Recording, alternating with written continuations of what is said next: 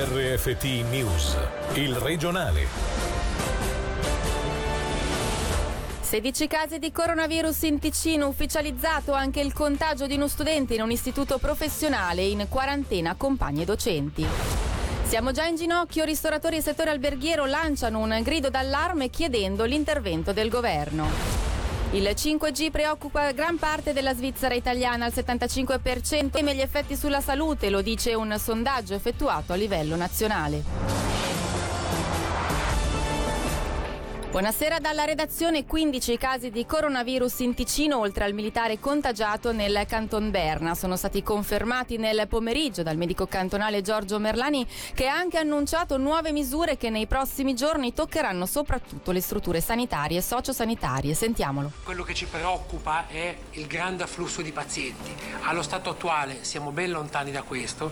Il panico sta già creando una eh, non indifferente pressione sul sistema ed è fondamentale stare tranquilli per poter seguire le filiere che vengono messe in atto di volta in volta. Perché dico questo? Perché se da un lato non c'è motivo di preoccupazione particolare, è anche vero che dobbiamo convivere con questa situazione, cambierà le nostre abitudini e bisogna essere disposti anche ad accettare delle limitazioni. Si è cominciato magari ad annullare le manifestazioni con più di mille persone, ci saranno e seguiranno nei prossimi giorni delle direttive sulle strutture sanitarie acute e le case per anziani, dove verranno ridotti i tempi di visita, dove verrà ridotto l'accesso. Le persone che presentano sintomi prima venivano invitate, adesso avranno il divieto di entrare perché questo qui non è solo più una questione di responsabilità, ma di protezione della parte più eh, vulnerabile, che abbiamo sempre ribadito, soprattutto anziani e malati. In questo ambito, proprio nell'intento di preparare anche l'accoglienza di eventuali casi, è fondamentale che i sistemi sanitari possano lavorare in tranquillità. Nei prossimi giorni è possibile che qualcheduno si veda rifiutare un ricovero elettivo in previsione di un intervento chirurgico o quant'altro, perché è fondamentale che il sistema sanitario sia pronto ad accogliere eventuali casi.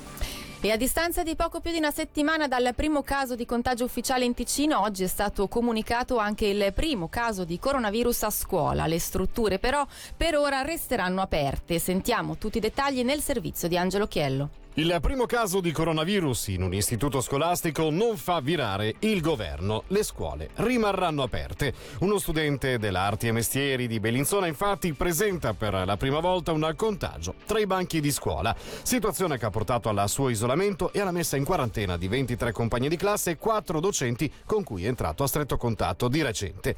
Mentre continua pure online la raccolta firme per chiedere al governo la chiusura delle scuole, il medico cantonale Giorgio Merlani è stato molto molto chiaro e lineare. Sappiamo che i bambini sono meno soggetti e quando sono soggetti hanno la tendenza ad avere dei decorsi molto più blandi rispetto agli adulti e soprattutto rispetto agli anziani. Quindi una misura di questo tipo non verrebbe fatta a protezione della scuola e dei bambini della scuola. Se si fa si fa in una situazione di aumento, un maggior numero di casi, si fa per evitare che i bambini tra di loro scambino il virus e lo portino al nonno, alla nonna o allo zio malato. E questo è il concetto di misure a livello scolastico, che non vengono fatte adesso perché non ha motivo di, di esistere, potrebbe avere motivo più in là nell'andamento dell'epidemiologia. Io vorrei che le famiglie fossero in chiaro che se il figlio di 7 anni, di 8 anni non sta bene, non è una buona idea darlo alla nonna che ha 82 anni, perché se il virus passa alla nonna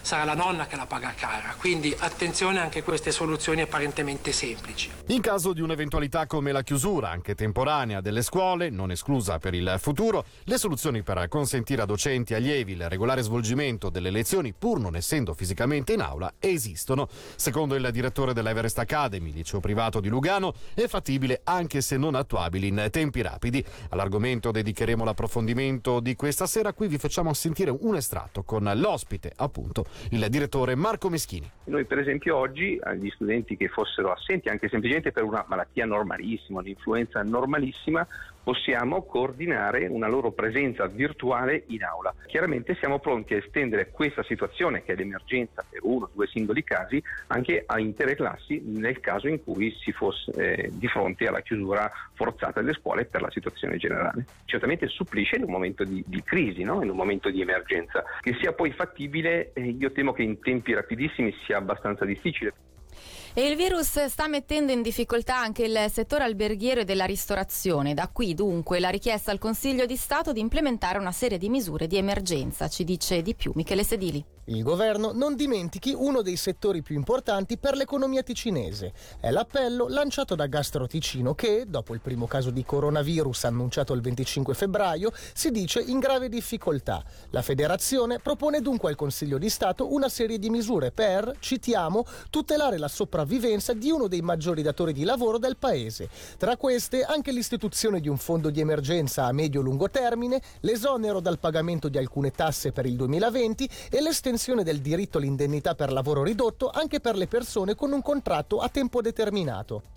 E la chiusura di una scuola, un ufficio, un servizio per ordine dell'autorità è un impedimento per un lavoratore a svolgere la sua attività. È quanto ritiene il sindacato VPOD che chiede quindi al Consiglio di Stato di garantire il salario ai dipendenti costretti alla quarantena. Per il sindacato sentiamo Raul Ghisletta. Come sindacato dei servizi pubblici e della scuola, del settore sociosanitario, vorremmo ricevere una comunicazione ufficiale del Consiglio di Stato riguardante il pagamento del personale che viene messo in quarantena senza essere ammalato, perché comunque è una situazione particolare. Secondo noi è un impedimento al lavoro che è determinato dall'autorità sanitaria, quindi secondo noi deve essere pagato lo stipendio. Anche questi dipendenti evidentemente è una decisione che può avere anche una portata su altri settori economici.